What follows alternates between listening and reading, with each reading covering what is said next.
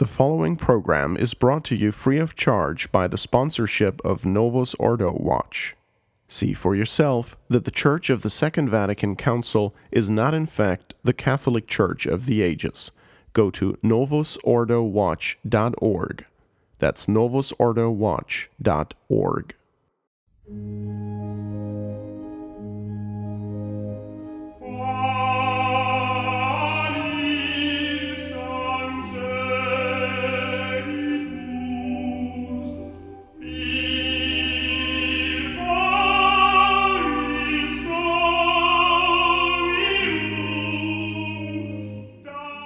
Welcome back to Pastoralia on the Restoration Radio.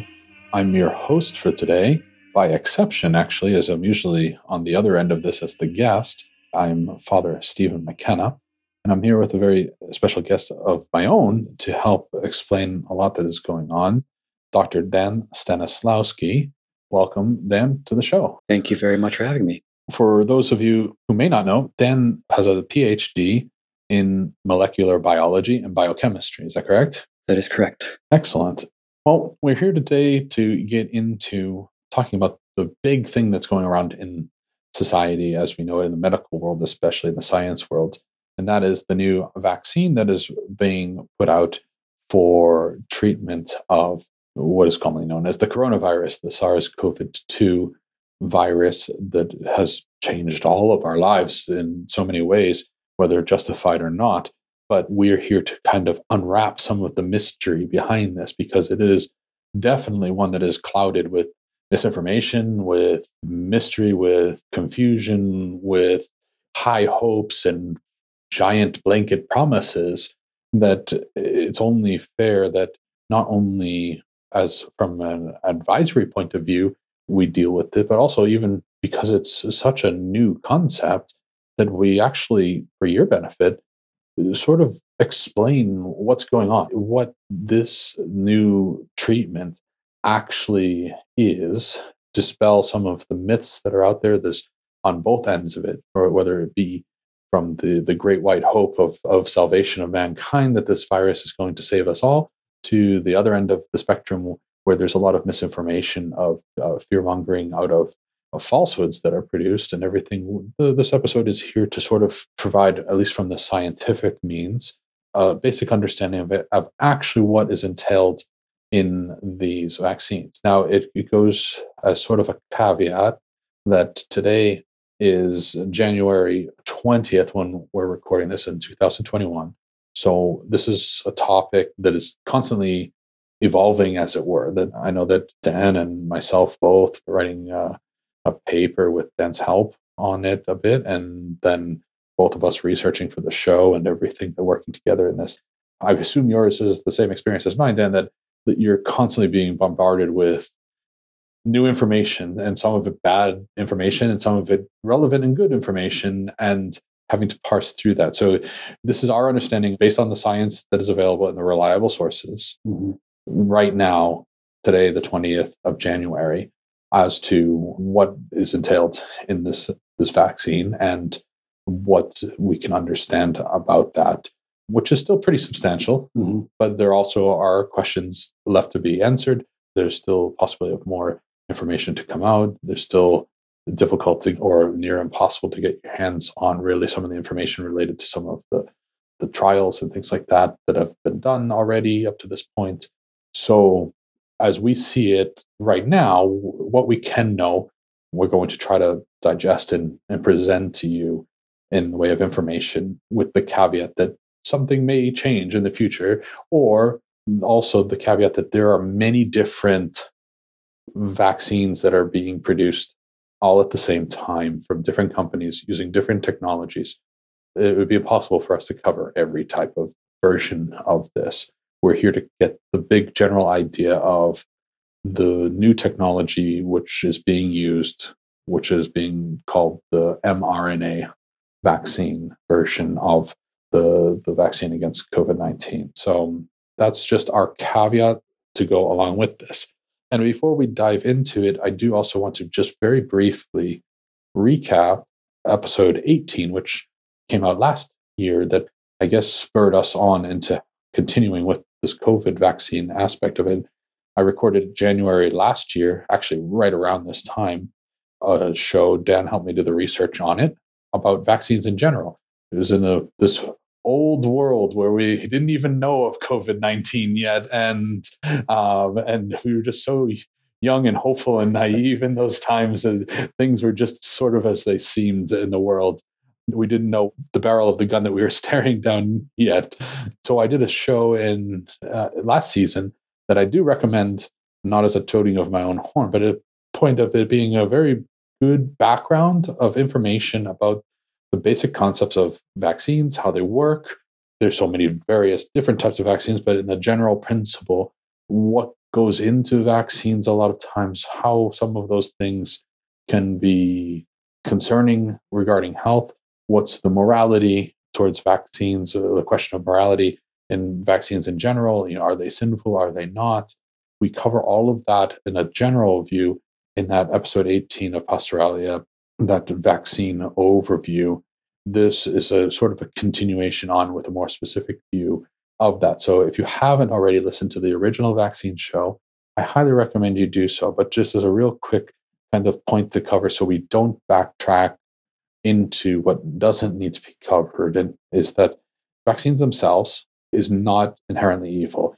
To receive a vaccine is, is something that in and of itself is an indifferent action from a moral point of view. It's it's a medical treatment given for the hopes of preventing possible diseases or, or contagions where you receive it via a shot generally speaking and that that hopefully helps your body that's the hope that it would help your body in fighting off these uh, future infections now one of the biggest things that came up and then one of the main purposes of doing that show was the question of morality of vaccines because of the fact that most, not all, but a majority of vaccines used today include fetal cell line that are used for the making of the vaccines.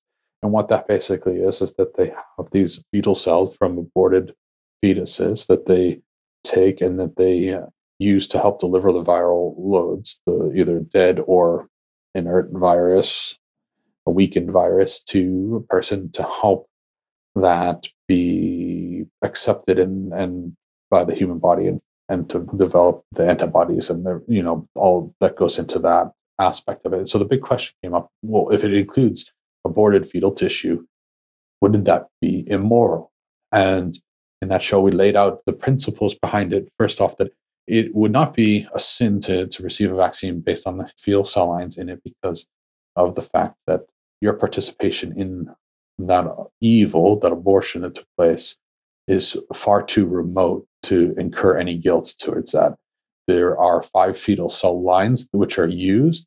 Essentially, each cell line, each fetal cell line, is one aborted baby. And granted, I know this is disgusting. I'm not promoting this in any way, shape, or form as like a good thing but I'm just purely approaching it from the morality of you, the receiver of the vaccine. Those cell lines were developed between the years 1965 and 1985, and they were essentially immortalized. Which then, what, what does that mean to immortalize a cell line? Well, essentially, they treat it chemically and sometimes with viruses that they essentially give the cells cancer. And so if you provide a cancer cell with enough nutrients, it will just keep dividing and grow basically forever, right? And hmm. so they immortalize these cell lines, grow up a bunch of them, and freeze them. And then they can just keep bringing them out, freezing in small quantities, and keep using them forever. Right. So every time we use fetal cell lines, and I mean we, meaning human population, the scientists that develop vaccines, they are using cells from these original aborted fetuses from anywhere between 35 and 55 years ago.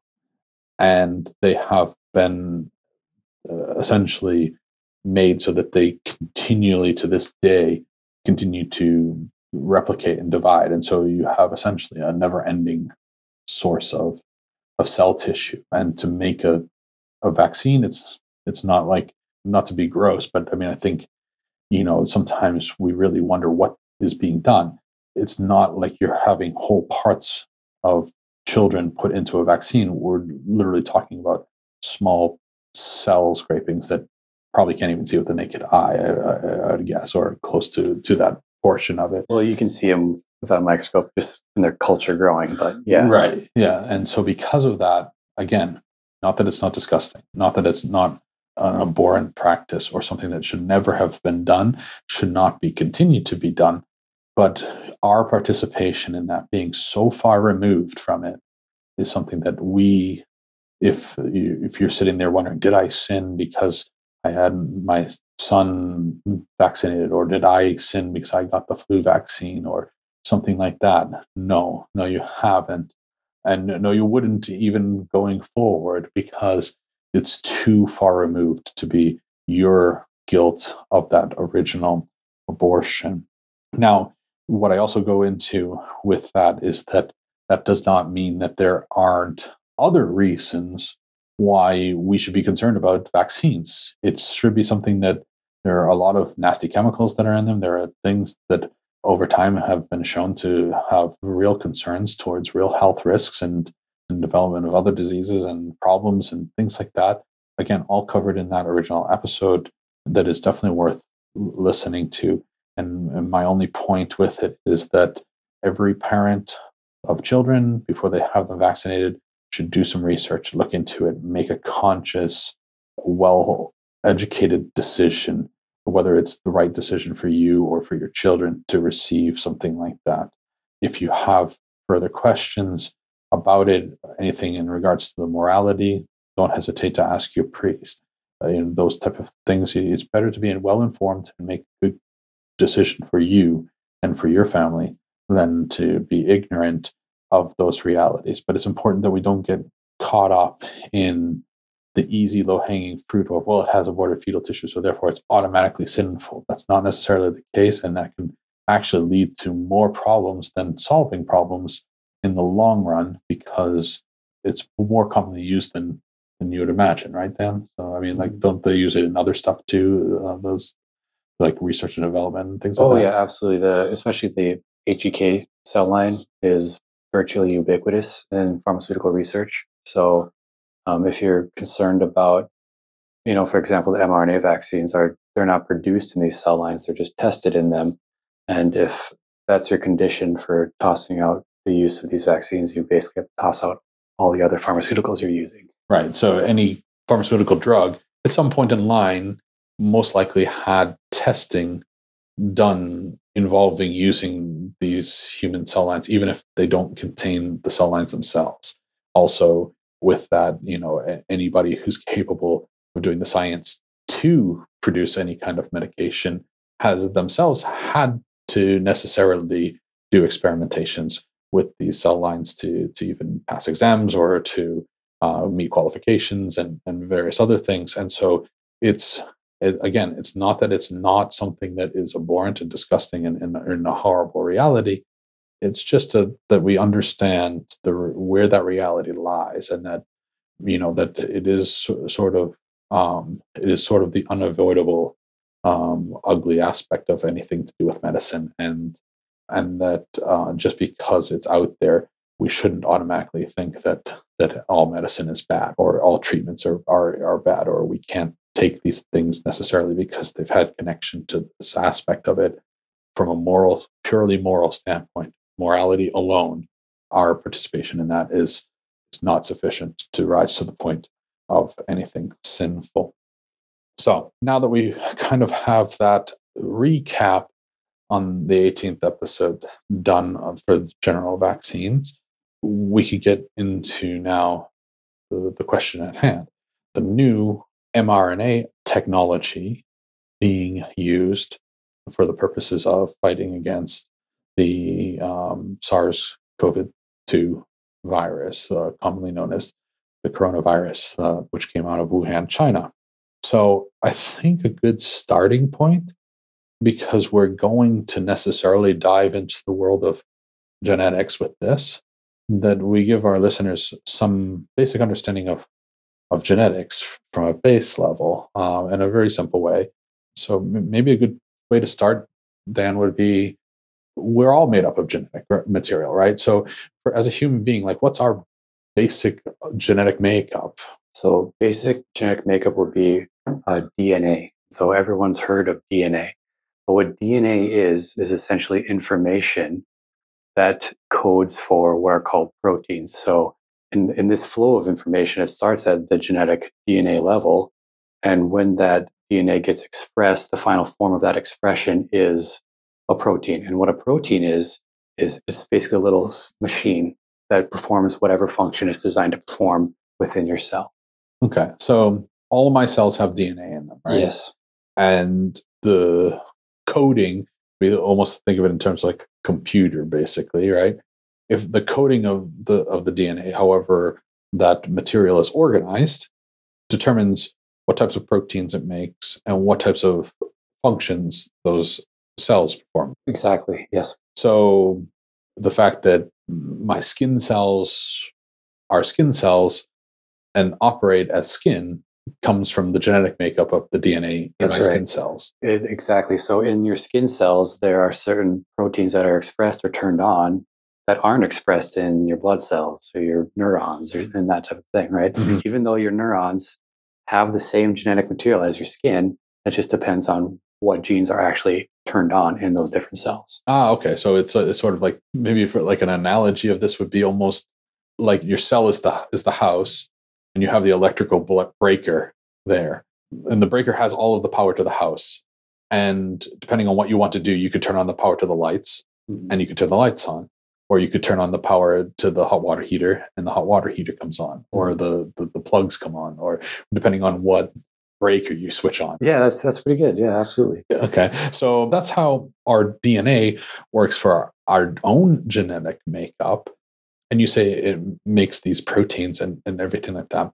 Now, what makes a virus run? Does that have a genetic makeup too? Or what what is what is a virus and how does it work? Right. So there are different types of viruses. Uh, there are DNA viruses and there are RNA viruses. Um, and so in this case, SARS-CoV-2 is a, an RNA virus. Okay? Okay. And so now we've established what RNA is. And so in the, the flow of information from DNA to protein, there's an intermediate step. And that is when DNA actually gets converted into mRNA, right? And there are a ton of different types of RNA, which I mean, it's such a broad subject that people spend their careers working in these fields, right? So it would be far too broad a subject for us to talk about here. But directly, the the flow of information to make a protein goes DNA to mRNA, right? And then that mRNA gets read by things called ribosomes in your cell, and these ribosomes turn that mRNA into protein. Okay.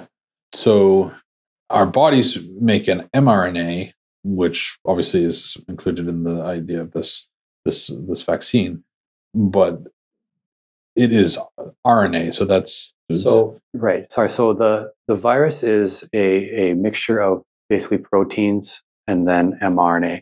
And in this case, the the RNA is actually encapsulated by a protein envelope, and then on, on the outside of this protein envelope, there's a different protein called the spike protein, right? Mhm. And so that spike protein is looking for a target, and that target is what's called the ACE2 receptor.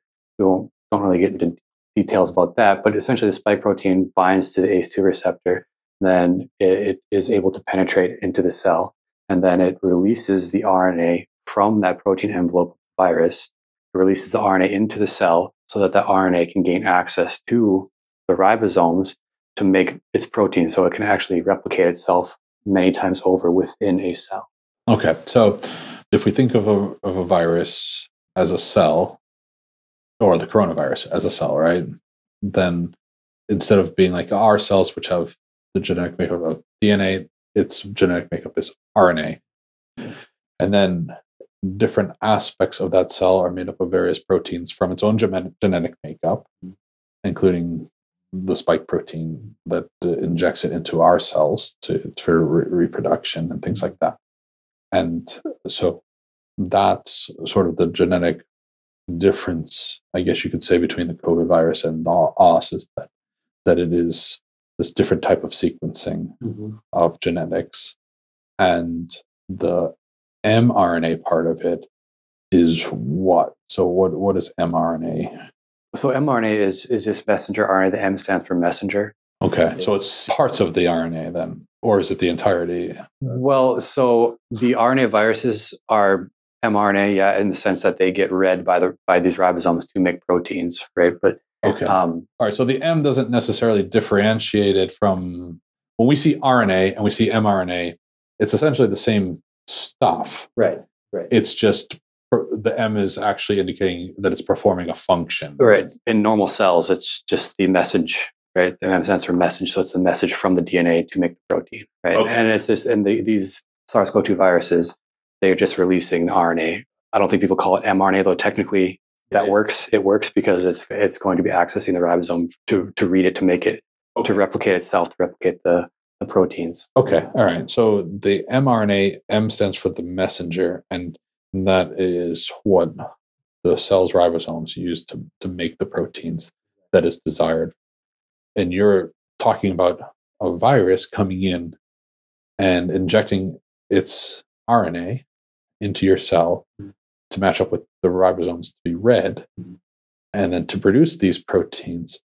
That's how infection works. Is that correct? Right, exactly. So eventually, the virus will replicate enough times inside of a cell that the cell can no longer sustain the viral load, so it'll burst open, and it will release all these other virus copies into your bloodstream, and then they're going to go find other cellular hosts and repeat that same process over and over again, right? Okay. Until eventually it swamps your body, assuming you don't have a sufficient immune response to the virus. So now, when we get sick, say if we do contract a virus, just in general, right, and eventually that replication of the virus and the infection in us gets to a point where we actually get sick.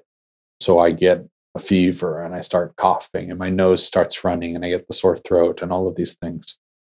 What is that actually? Is that your body fighting against it or is that your body suffering under it? Is both? Is like the- right. well, I guess you could say it is both, um, but it is a perfectly normal response, right? Your body raises the total body temperature in order to create a habitat where the virus doesn't want to be there any longer, right? And so, and the, and the coughing, sneezing, that type of stuff is you're spewing out the excess viral load that that uh, your body no longer wants to have in it because it can't handle it. So it's, it's trying to lessen its load by by getting that stuff out of your body, right? So those things are perfectly normal. However, of course, when you're when you're doing those things, you know, coughing and sneezing and whatnot, you could be spreading it to others.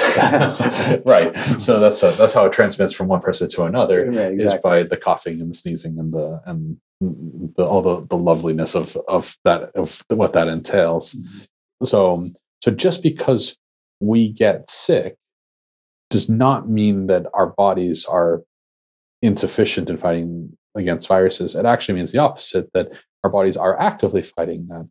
And yes, complications can arise, or maybe this, its ability to fight is not sufficient to continue to, to win that battle against uh, that, which is what ends up being complications and and can ultimately even lead towards death. But the fact that your body does have that that sick response to it is in in fact your immune system working. Right. And and everyone's different, obviously, because some people they don't get sick, right? They they actually have very strong immune systems, and you never see them taking days off of work because they're not they don't throw up ever, they don't get fevers, they don't you know catch colds, and these people sometimes have very good immune systems. Yeah, I always believed that my mother was that because it seemed like no matter how many times me and my brother would get sick, like she would just keep on trucking and she would be there, you know, taking care of us and, you know, making sure that we were, you know, the food was still cooked and, you know, we got the medicine and we were taken care of as we lay on the couch feeling like we were dying and everything. And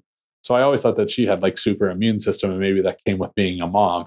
And then when I told her that, she just said, oh no, we just didn't have time to show that we were sick or something like that. So I don't. I, either way, it was always impressive, and I think uh, you know, in general, I think moms are probably pretty robust in that way, and uh, you know, we suffer from the man flu, and where, where they just keep kind of trucking along as it as it were.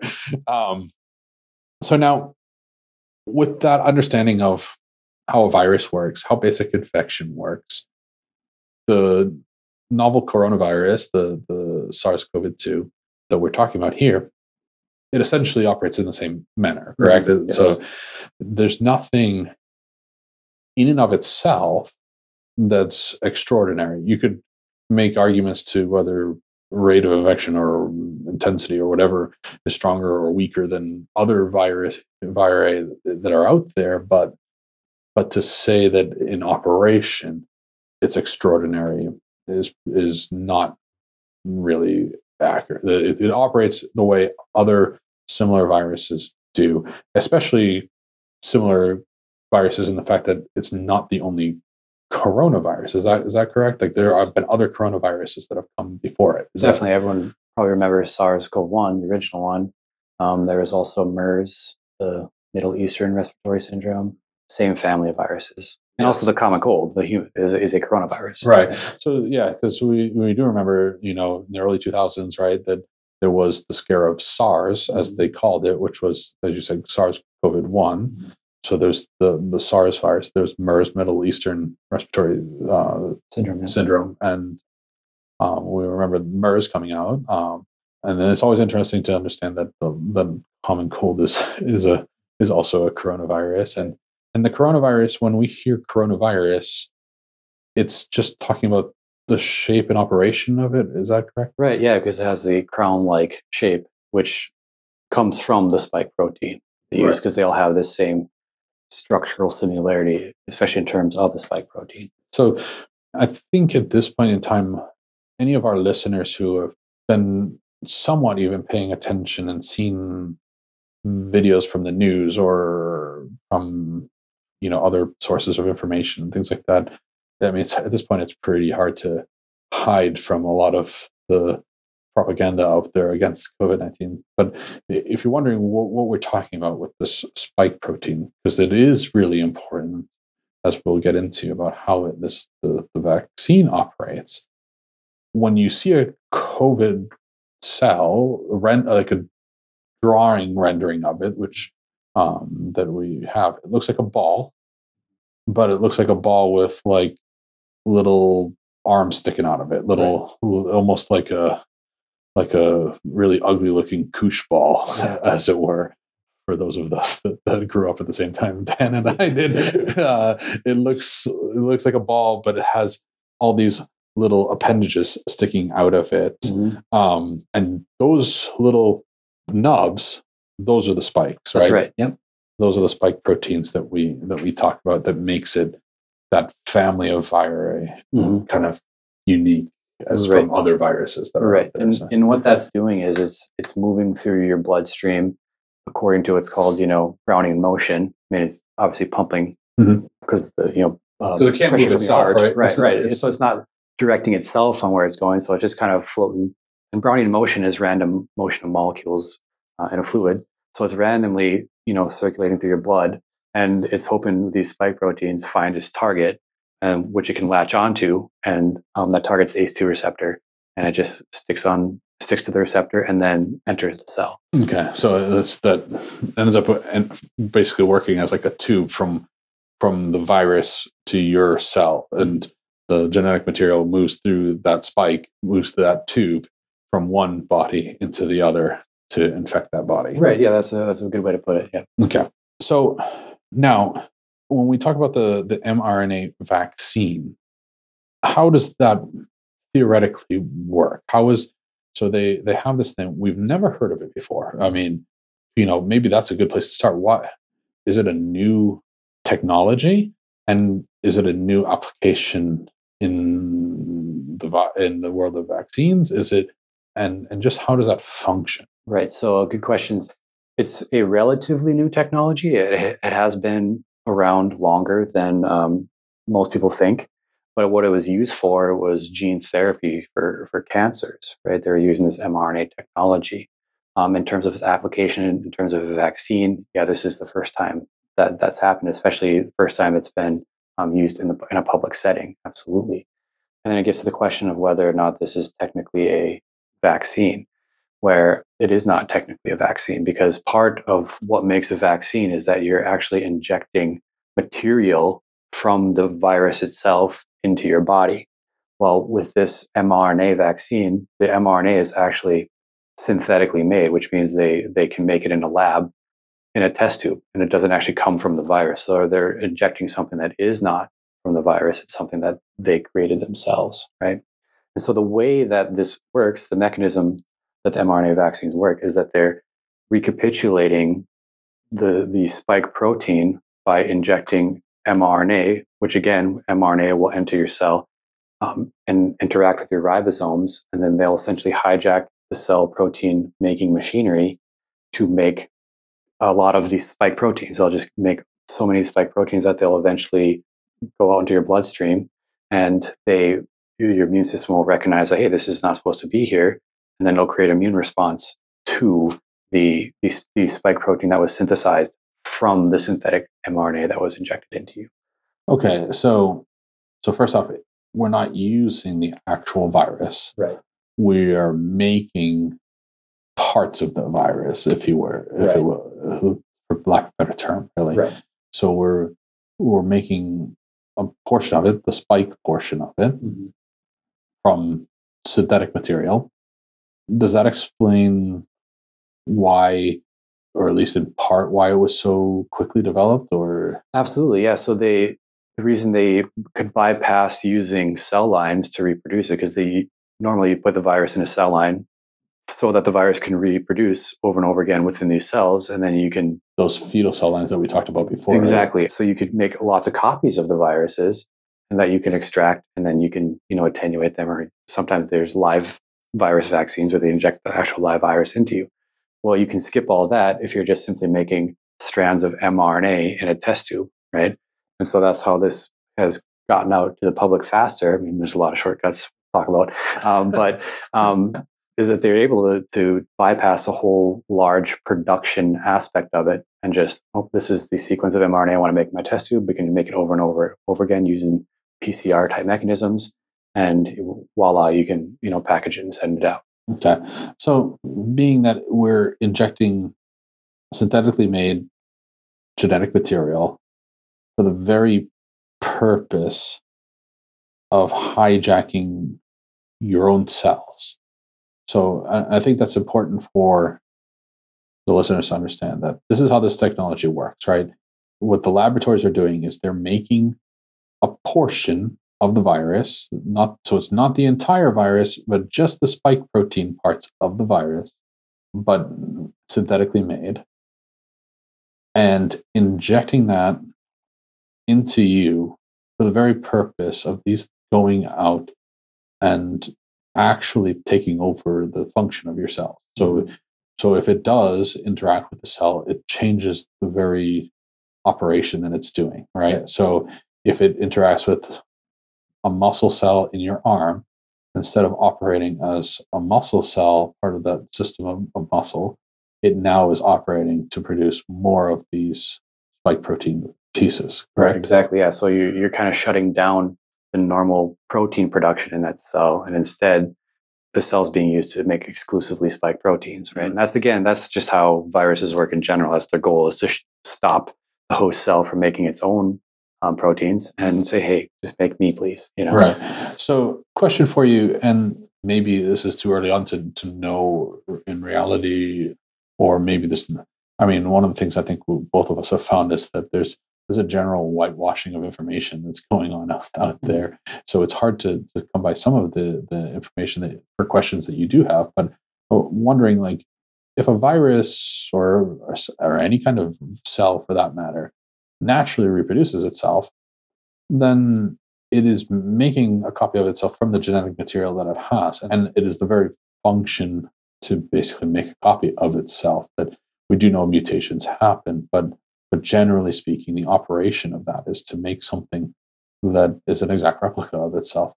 In the fact that we're in a laboratory synthetically making material and masse, and we're not having a natural replication, but we're just creating it is there a risk for getting that sequencing wrong in those si- situations is the, like or is it not No, I, I don't think so. In producing mRNA, it, it- it's a pretty short strand of mRNA, okay um, and you have just a very small template that they're building it off of. So I don't think that they would um, make incorrect copies. However, I'm naturally very skeptical of these things, and especially this mRNA technology. It's actually very interesting because the the man who is the co-founder of one of these companies producing the mRNA vaccine, his name is Derek Rossi, and some of his past work is highly interesting. And Moderna stands for modified RNA. And so what he was doing is he's using mRNA to trick cells into being something other than what they originally are. For example, one of his papers, he takes red blood cells and he puts mRNA into these red blood cells, and he can get these red blood cells to turn into stem cells, to turn back into stem cells, which is very impressive, right? So, to, to answer your question, I think uh, I myself am skeptical of the actual mRNA sequences they're putting in there, right? Because I myself don't trust them. I don't trust that what they're saying is necessarily there. So the danger here is I don't know what they're putting into. You. They say they're, they they could be making the spike protein, but if you want to believe that, that's that's your deal. But uh, right. I, I I don't. I'm not saying they they aren't, but but they could they also do something else too. Right. Exactly. If they saw a reason to do that. Exactly. So I think up until this point, in laying this out, I think that's kind of like a good transition point for us because up to this point, it seems almost that well, hey, maybe this mRNA thing or the COVID vaccine isn't all that bad of an idea because what we've basically laid out to them in the process is that well it doesn't take as long. It's not an entire virus and we're eliciting the um, response based off of only a portion of a virus instead of the full on virus and the infections that it can cause and everything like that. So first part of the question is does that mean that there aren't risks associated with this or lower risks associated with that? Right. So theoretically because in, in most vaccines right you have a whole bunch of a whole host of other ingredients that are in those vaccines in terms of adjuvants polysorbate 80 these type of things all that stuff that can cause allergic reactions very well. They're designed to cause allergic reactions essentially because they're stimulating immune responses because they're toxic, right? Mm-hmm. That's not in the mRNA vaccine, right? So another aspect of this is that the the only other ingredients in the mRNA vaccine are a bunch of antioxidants, and the reason they have those in there is because oxidative damage to mRNA means that mRNA is not going to be turned into protein, right? So they they put a lot of antioxidants in there. But the other thing is they they actually encapsulate this mRNA in like a lipid shell, so a fat shell, if you will. And that shell is made of what's called polyethylene glycol, right? And polyethylene glycol is known to cause anaphylaxis, right? So an allergic reaction. But it's also been used in a number of technologies for drug delivery systems, right? And specifically, there's a whole host of literature out there showing that these what are called this this, this polyethylene glycol is a, uh, a uh, nanostructured lipid carrier, and what they do is they package drugs that they want to get into the brain into things like polyethylene glycol, and, and there's other lipids that they can use as well. Polysorbate 80 is actually another one, so that it can specifically target the brain. So there is that inherent risk there. So the the risk for the mRNA vaccine is actually a mechanistic risk more than it is, well, you're putting a bunch of other aluminums and that type of thing in the vaccine. So the way that it works is actually risky itself. The way that the the mRNA vaccine actually operates in that hijacking of the cells right. is itself one of the inherent risks in the the I keep referring to it. We, we talked about it's not. I'll, I'm probably, for the sake of simplicity, going to continue to re- refer to it as a vaccine. We know it's not yeah. actually a vaccine, technically speaking, but but it, it is inherent risk the way that that it operates. Right. So I guess with that, I mean, so it's that idea of well, we used like the muscle cell before that they injected into your arm, and so if that mRNA adheres to a muscle cell that would hijack that cell. That would make that cell replicate the spike proteins mm-hmm. instead of perform its function as a muscle cell. Now you've got millions and millions of muscle cells, so some of those being hijacked is not the worst risk in the world. Right. But we can't stop it from hijacking other types of cells, right? So it'll go it'll go everywhere. It'll enter your bloodstream, and it'll again it'll be random where it eventually ends up. Then so it could end up going into a, a leg muscle cell, which again probably not the worst case scenario, right? Probably not going to have too much in the way of adverse side effects, but it is just as equally able to infect a heart muscle cells, right? And that could be potentially more dangerous. Mhm. And and as you were just pointing out with the with the idea of the being surrounded by the fats, the lipid fats there, the um, the polyethylene glycol, it's not only capable but actually even more suited to hijack neurocells, your brain cells. yes, definitely, yep. And there's so just to be clear too, the reason that they use the polyethylene glycol is to break through cellular membrane so it can access the, the internal portion of the cell where the ribosomes are at. Right. So that's why they use polyethylene glycol. So it recapitulates kind of the what the spike protein would do in the in the real wild virus. Mhm. Um, the polyethylene glycol is achieving that. So it'll break into the cell and then release the mRNA inside of the cell. Right. And so where in order to like destroy the function of your arm muscle, you'd have to infect a huge portion Yes. of the cells of your arm muscle to really have a real adverse effect in the operation of your muscle, your arm. Mhm. Your brain is not that way because it's working off of syn- synapses and and that interrupting that circuitry actually could only take a small amount of infection to Right, absolutely. to do that right Yep, yep. And also, too, that another aspect of this that I'm questioning that because I don't know the answer to this, but it's how much mRNA are they putting into your cell, right? How much, how much spike proteins are being made in there exactly, right? Because is, is it like an overwhelming amount? Is it going to cause an immunological response to the tissue that it's that it's at, not just the spike proteins, right? So there's there's a lot of unanswered questions that are out there about this. Oh, so you, Other- so you mean that like if it your body could start to actually attack its own cells because it recognizes if you have a bunch of well again muscle cells right that are or blood cells or something like that that are infected with these protein the spike proteins then it could start also recognizing your own muscle cells or blood cells as enemy cells and fight against those Right, and that's actually one of the primary concerns about this one too is the risk of infertility, right? And that stems from a process known as pathogenic priming. And so what that means is portions of the spike protein and actually most of the proteins in the SARS-CoV-2 they share sequences, protein sequences that are similar to proteins that occur naturally in your body. And there's a controversy over whether this spike protein shares similarity to proteins that are expressed on, in the placenta, right? So when the placenta, if a woman becomes pregnant and she has had the vaccine in the past, and so your, your immune system's primed to respond to the, the the spike protein. However, now it's seeing something that looks a lot like the spike protein that's on the woman's placenta.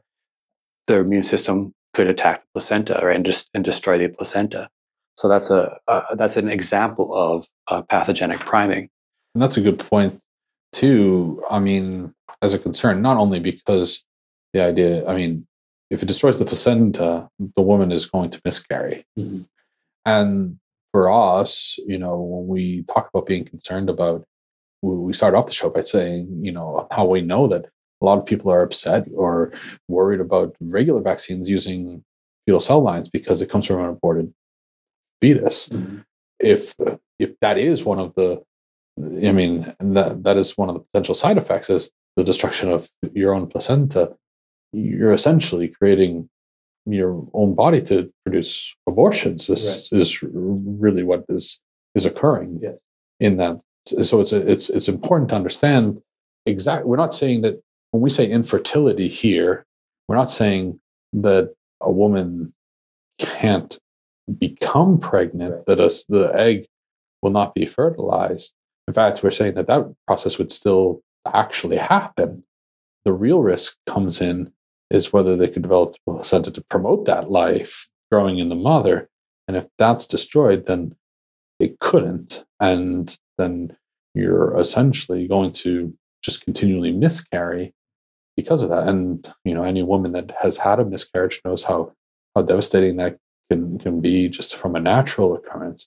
Now think about it as being something that happens with regularity because of something that you have done. And if I remember correctly, that's not a a theory of potentially happening that's just come from like some random person looking at it. Didn't that come from somebody actually that worked for Pfizer? Yeah, that's exactly right. It's one of the main producers of this vaccine Yep. was a whistleblower on that, right? Yes, that's right. Yeah, that's Professor Yeadon. Yeadon, yeah, that's right. Yeadon. Yeah, and uh, I believe he was like a vice president Yeah, for Pfizer. He was not like he didn't work like in the stock room, right. you know, or like just some guy, you know, kind of schlubbing along at the at the at the at the Like Yeah. he was one of their executives. He's himself a doctor and was one of their vice presidents, and probably for obvious reason is now a former vice president of of Pfizer. And he was one of the ones that raised this as a serious concern, kind of indicating that it goes beyond just like, well, this might potentially happen, but this is something that is a legitimate risk that has yet to be addressed in any way, shape, or form by the companies that have developed this um, as being a potential side effect from it uh, in some in some women that that receive that. So I do think that that's that is an important aspect. Another really concerning aspect of past attempts to make vaccines against coronaviruses, because they've all exclusively failed, is a phenomenon known as antibody dependent enhancement. And this is a truly only happens with vaccination, is, and it's been performed in multiple animal studies, is that when they try to make a vaccine for a coronavirus, the vaccine doesn't have any totally abnormal responses itself. However, when the they do a challenge trial, that means they give the the wild virus, they reintroduce the wild virus to these animals after the vaccination. The result is that the infection is far worse, and the mortality rates were go through the roof, right? Hmm. And so another another reason why we haven't had a, a cure for the common cold, so to speak, a cure for the common coronavirus, is that in all of these studies where they try to make a vaccine for coronaviruses, the animals die off when they are exposed to the wild virus again. Oh, so it could potentially end up having the opposite of the desired effect. That Correct. that by getting the vaccine, you increase the risk of death because you're going to encounter if the virus is around, you're going to encounter it again. Right. And so, what was that the incident's called again? The Antibody dependent enhancement.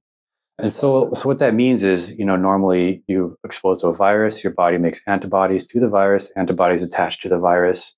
Um, there's different types, but like, like neutralizing antibodies stop from binding to its targeted receptor. And in this case, it, these antibodies aren't neutralizing the virus; they're actually binding somewhere else on the virus that actually helps it infect cells easier, right? wow, Yeah. wow, that's uh, I, that's incredible. That's that's something that that and that's already been shown to have happened in previous attempts. Yep. With SARS, the SARS vaccine, they did, I think it was like three or four animal studies, Mhm. and they saw that that phenomenon in all of them. Yeah. Another, another thing you kind of spurred in my mind too is that as we continue on, we're not done with the risks of the mRNA vaccine. So, you know, but this is just as a, as a little aside, because your comment kind of uh, sparked a memory in some of the research that I was doing that, you know, we don't think about the fact that they have attempted to make vaccines for other coronaviruses in the past. And it ties in with the importance of realizing that when when we sit here and look at it, we think, well, it's probably safe because these companies, you know, if everybody gets sick, then they can just sue and everything like that. But that's not the case, right? Because they're protected by American law. And that's something that very few people actually realize.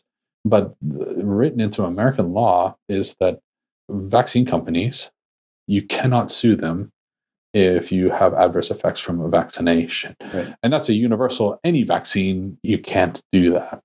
Now, why that's important in general is because, well, you know, they're basically free from repercussions.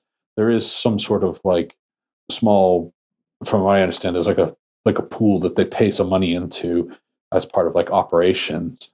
And then if you have a legitimate claim, which good luck trying to prove that that was legitimate to the government to get this money. But if you can, then you're entitled to like a small check, or relatively speaking, small check for your death or your completely debilitating disease that you may have developed from the from a vaccine, um, rather than being able to sue and get monetary gains from from the companies. But why that spurred a, a thought in my mind was because when you said about how other COVID vaccines have universally failed, I thought back, it, it wasn't that long ago that we had perfect example of those two aspects combining a failed vaccine attempt with effects on human beings um, in the trial studies where they were able to effectively sue because it wasn't in the United States. It was in the United Kingdom. And it was, I want to say around like 2010 or so.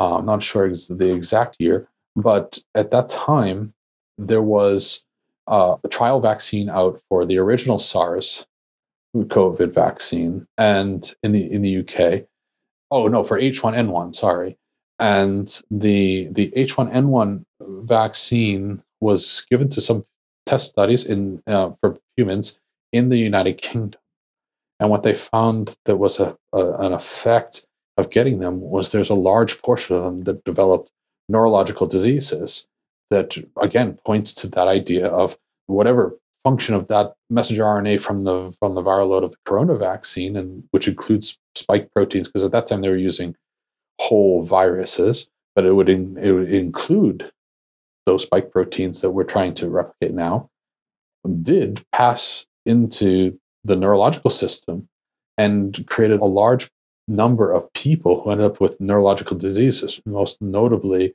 was narcolepsy, and there are various other ones that also had taken place where these were life altering. These people could never get rid of them. They had them forever after that point. And they had the recourse in the UK at that time to be able to at least sue and get money. They won the lawsuit. They each got, you know, a large sum of money, or I'm sure they don't consider it a large sum of money, but there's a notable sum for the, the group that, that sued. And that group that sued, I think it was like 80 something people. And it was recognized to be only a small fraction of those who actually were negatively affected by that. But here in the United States, if that happens, we don't have that recourse to have. You're out of luck. Moreover, and I think this also goes along with it, is that we're technically and very few people, I just learned this recently. The whole entire distribution in the United States of this vaccine, it's still part of clinical studies. It's not like completely approved yet. I mean, it's allowed to go out to wide distribution. Obviously, it is. But when you go to get it, what you are technically doing is saying, signing up for clinical study of this vaccine. And what that does is it further insulates those those companies from any punitive damages for health effects. You know, now you're it's entitled to essentially nothing at all because you of your own free will have signed up for participating in a trial of a new pharmaceutical. And I think that's really important that people understand that this is still a trial drug. And these things are dangerous, as can be seen by many examples of so many other drugs and vaccines of the past. Those things are inherently dangerous in themselves. But now we have like the perfect storm of all of that. We have essentially brand new technology that's never been tested in this way on human beings until now, developed in the most rapid fashion possibly meaning that the first case in the United States of SARS CoV 2, the new coronavirus, is what, March, right? And here we are by the end of 2020, the same year, the vaccine was already out for distribution. Whereas in previous years, the quickest one ever developed was took several years to right. to get to distribution point after testing. So it was you know, I think it was five years. Yeah, four or five years. Four or five years. And moreover, you have a situation where the pressure to do so and the monetary gain of doing so has never been greater. I mean, pharmacy companies are monetary cash cows to begin with, but now you've created this massive incentive because we said we need a vaccine, we need it as fast as possible, we need it ready to distribute to as many people as possible, as quickly as possible. Here's a huge amount of money to do research or development for it. You will get a huge another amount of even bigger amount of money if you are first to market with it and first to distribution with it. And by the way, any kind of potential risk that you may have if something goes wrong, we've completely eliminated that. So you have nothing but monetary reward for really quick, rapid development of something that's never been tested ever before and without any chance of any repercussions to that.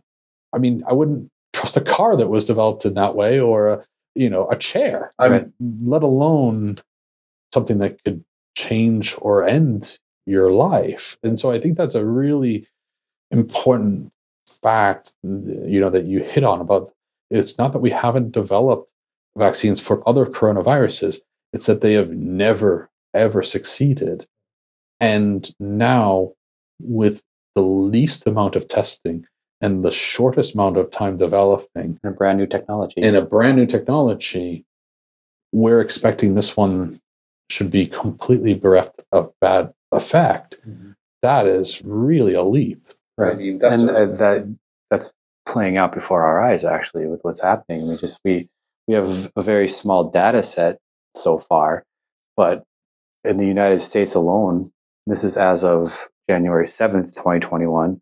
And this is according to the VAERS reporting system. And the VAERS reporting system is the Vaccine Adverse Event Reporting System according to that, there's been 66 deaths in the United States from the COVID 19 vaccines already, right? And also, there's a caveat with the VAERS reporting system is that it is notoriously low in, in its, its reporting incidences. Actually, the HHS, the, the Department of Health and Human Services in the United States here, they actually gave Harvard a million dollars to study the VAERS reporting system. And they found that less than 1% of adverse vaccine reactions are reported to VAERS, right? That's data pre COVID. Mm-hmm. And these vaccines quite clearly are under a higher degree of scrutiny than any other vaccines, quote unquote vaccines, uh, in the history of mankind, right? So that we might be seeing it a lot more deaths because we are looking at a little more closely and people are paying a little more attention. But nonetheless, it's a a highly underutilized system. Yeah, and I think also the reality of right now though too is you know like you said it, it is under under a little bit more scrutiny because we're all looking to see you know there is a nervousness in the population at least a portion of the population about this thing to see you know where we end up with it but there's a flip side to that coin though too because we found it mm, more than amply in doing research that there's a general whitewashing of information that is going on out there. I mean, in researching for this, the amount of times that I recalled articles that I had seen come out before or things that I knew to be true already because of past events that were already like established fact and, and these weren't things that like oh i think this happened or i wonder if this happened like i already knew that it had happened and then i would go to search for it today and what you end up with is just a large amount of all these articles essentially that are new articles where they just simply say, well, that wasn't actually connected or that was misconstrued or whatever. No proof, no evidence based on those things. Then we, we are seeing a whitewashing of information here to to cover up for that. We, we've seen it in the statistics of COVID 19 as it spread and uh, infected and killed and things like that. We've seen it in the information coming through the news. All you have to do is turn on your TV or turn on your computer to see that there's a definite narrative push being delivered. And we've seen it in the way that the, the vaccine has been promoted. It is supposedly the beacon on the hill, you know, that this is, and without justification or, or reason for that. And then you couple that with the aspect of who are the first people to get this? Yes, some of the doctors and, and nurses are getting it. But then, other than that, it's mostly octogenarians, nonagenarians in nursing homes. And so when they die, those are probably not being submitted to the VAERS reporting system because, well, you're 88 years old. You know, you died because you died. Right. Now, that didn't matter when it came to coronavirus. You could have been 88 years old and had a heart attack, but because you had coronavirus, you were corona death. But now that you're 88 years old and you have a heart attack or you have a stroke shortly after you got the vaccine, well, now that's chalked up to, well, you were just, you're 88 years old. Like, of course you died. You know, like we were expecting you to die uh, at some point along the way.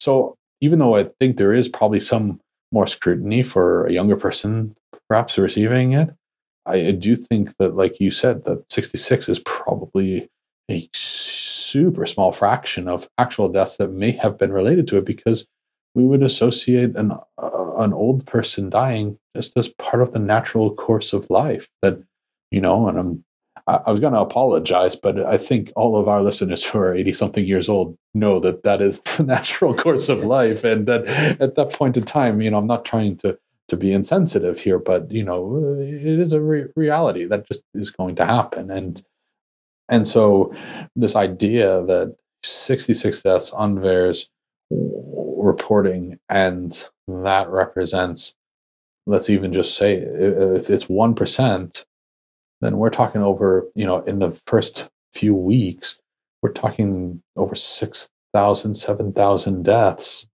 that have happened from the coronavirus vaccine even if you double that and say it's 2% of the reporting, you're still talking three, four, 5,000 deaths that have occurred because of this virus in the country already. And it's not just old people that are dying. I mean, there was only one news agency, I think it was USA Today, actually even mentioned that it had happened. There was a case in Florida recently of a 58 year old doctor who, by all other accounts, model of perfect health. He exercised every day. He hardly ever got sick. He was fit and he was actually worked with COVID patients. He was a frontline doctor, all of these things. And he was actually a very pro the like he was an advocate of this new vaccine. So when it got offered at his hospital for the frontline workers, he was one of the first in line, signed me up, this is all from his wife. His wife says this that he was very excited about the vaccine and promoted it to other people. They should get it. Well, he was injected with it. And then two days later, he started noticing all these red spots on his feet and on his legs and everything. And they were bothersome. And so he went to the hospital and got checked out. And they did tests, blood tests, and everything. And they come back with this frightening reality that his platelet count was zero, not like way down, he literally had no platelets. His body had completely stopped making platelets. And they knew that it was an effect from the vaccine. They listed it on their charts, they put it in their paperwork, everything. This was the one thing that has changed in this man's environment was that he got this vaccine and now 2 days later his body has stopped making platelets. He went from healthy to really in great great distress. And they tried all these treatments, they could not get his body to restart making platelets and ultimately he ended up having a hemorrhagic stroke and dying because his body could clot. It didn't have platelets any any longer. And again, this is something that the hospital verified, that the wife verified.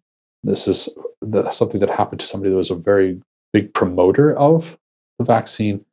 And the attempt at whitewash, the bottom line of the article, contact Pfizer, and Pfizer just responded that we do not believe it's connected to the coronavirus vaccine, but we're looking into it.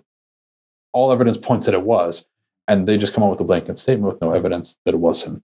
So, you know, this is like a, this is a, a serious concern. These things we also saw again, you know, whitewashed now, but it was a big deal in on the trial periods. I mean, technically, we're still in trial, I guess, but but uh, but you know, during the official trial periods, though, when they were still calling it even amongst the the population, uh, a general trial, clinical trials of the, the, the new vaccine, they had a large swath of people coming down with Bell's palsy, mm-hmm. which is a, a paralyzation of of half of your face due to neurological condition developed, which was caused by the mRNA vaccine. So serious, serious concerns connected to these things. And I, I think one of the biggest things too is that we don't have any information on whatsoever, other than to point to the potential infertility, the potential for the inability to fight against the wild form of the disease in the future, like those potentialities, we also don't know at all what long term effects may also exist out there. Right. This is actually true for the vast, vast, vast majority of vaccines that are out there, is that there really is never longitudinal studies performed, you know, versus a true placebo group. So we don't, especially in this one where the the, the trials were months long instead of you know requiring years and if not decades long, right? Mm-hmm. Um, so yeah, we have no idea of the, the actual long term effects of the mRNA vaccine. And we also have no idea of what happens when you give it to children, mm-hmm. which I'm sure is going to be part of the plan too. You know, I mean, if these are having these effects on a, on adults whose development is complete, what about a child who is in the early stages of development and that these vaccines are creating what could be exponentially a larger problem in them too because they're they're so much smaller they're still developing they're still growing they're still all of these things that as far as i know i, I don't know of children's studies having been been done for this. I don't think that, that you could ethically do that like have a bunch of little kids who can't even sign consent sign up to consent to it to an experimental trial. So there's a there's a real lot of concerns here. And that's our message from this is that at the surface level and even when you start to dig into the science a little bit it seems like hey this isn't too bad. We have a disease that we need to help treat and we have this new means of treating it but guess what? It doesn't have as much of the the junk added to it in the American versions of it. This is mostly to do with the Pfizer and the Moderna versions that are out in the, in the United States. There are other problems could be associated with other vaccines, and some of them will actually use fetal cell lines for delivery and stuff like that. But this one avoids actually injecting it with fetal cells. This one actually avoids a lot of the other, all the adjuvants, the, the things that cause an adverse effect in your immune system to help the response. It avoids some of the you know the nasty additives and things like that while not being completely exempt from it because like you point out with the propylene glycol it has its own other ingredients that are that are concerning in it. Propylene glycol just being one of them but, and probably the chief amongst them. But the actual technology itself and the fact that you know this is something we've never had success in ever being able to vaccinate against and the fact that there are people who are really raising concerns about this and that we are actively silencing them. The doctor from Pfizer, who was the vice president, if you go to post something of his concerns on Facebook right now, it will be fact checked and said false information. Mm-hmm. I posted a, a video of an ER doctor giving a talk where she raises some of these concerns. And I just went to share it on Facebook, on social media, and it immediately was censored for being false information. I actually clicked on that one and it's you see why is this false because this lady is just laying out some science and not even saying that it's definitely going to happen. She's not even a, an opponent of vaccines. She readily admits that all the other vaccines she and her kids have all received and she would do it again and everything like that. She's concerned about this one in particular. And I clicked on like why is it censored and listed as false information?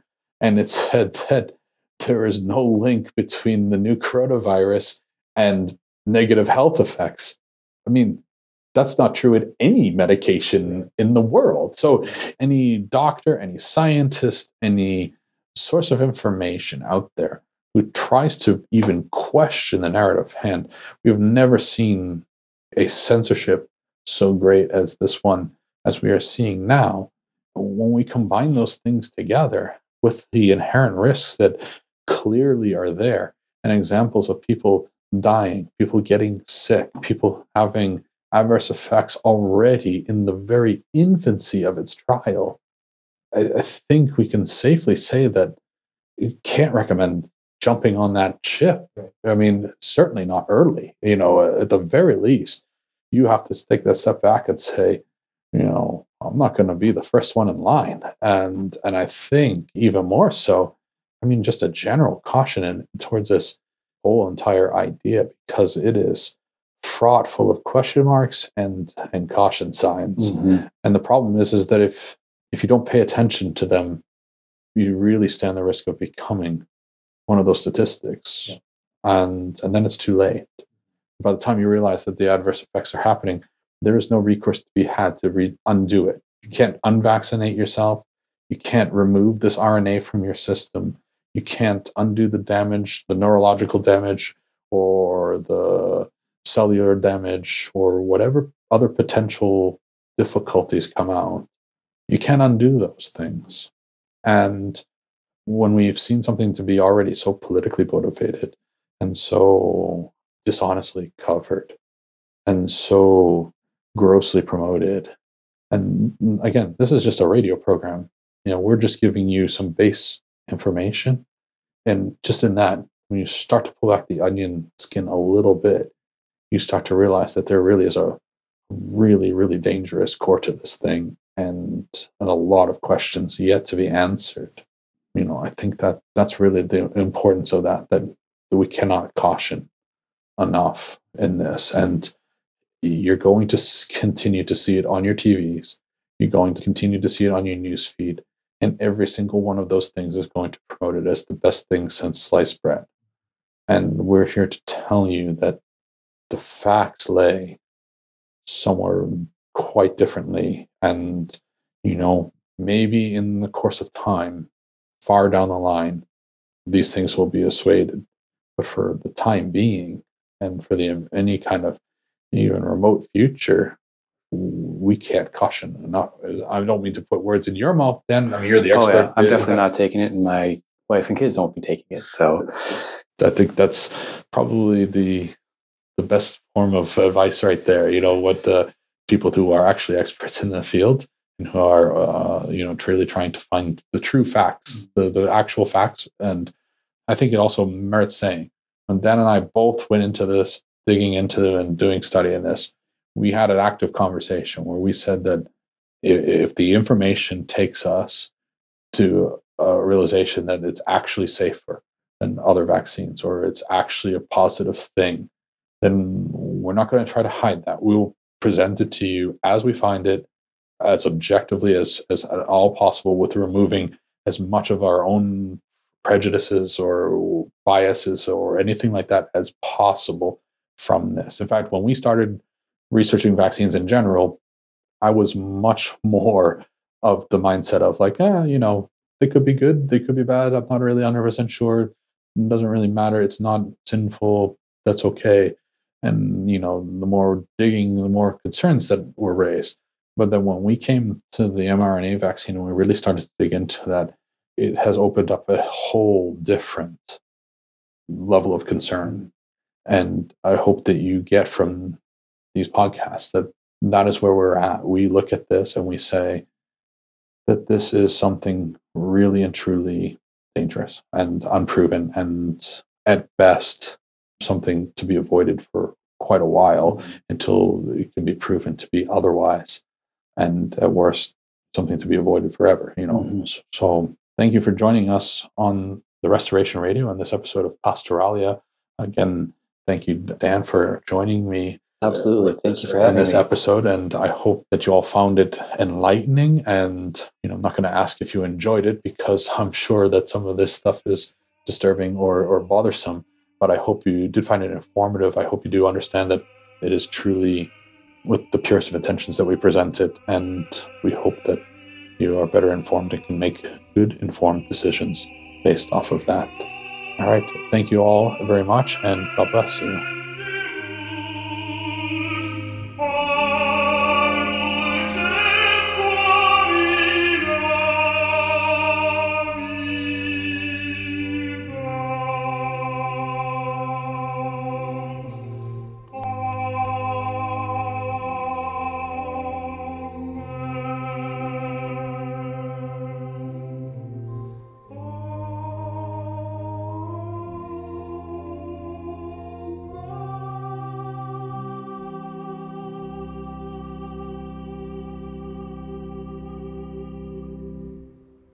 This program was brought to you free of charge by the sponsorship of Novus Ordo Watch.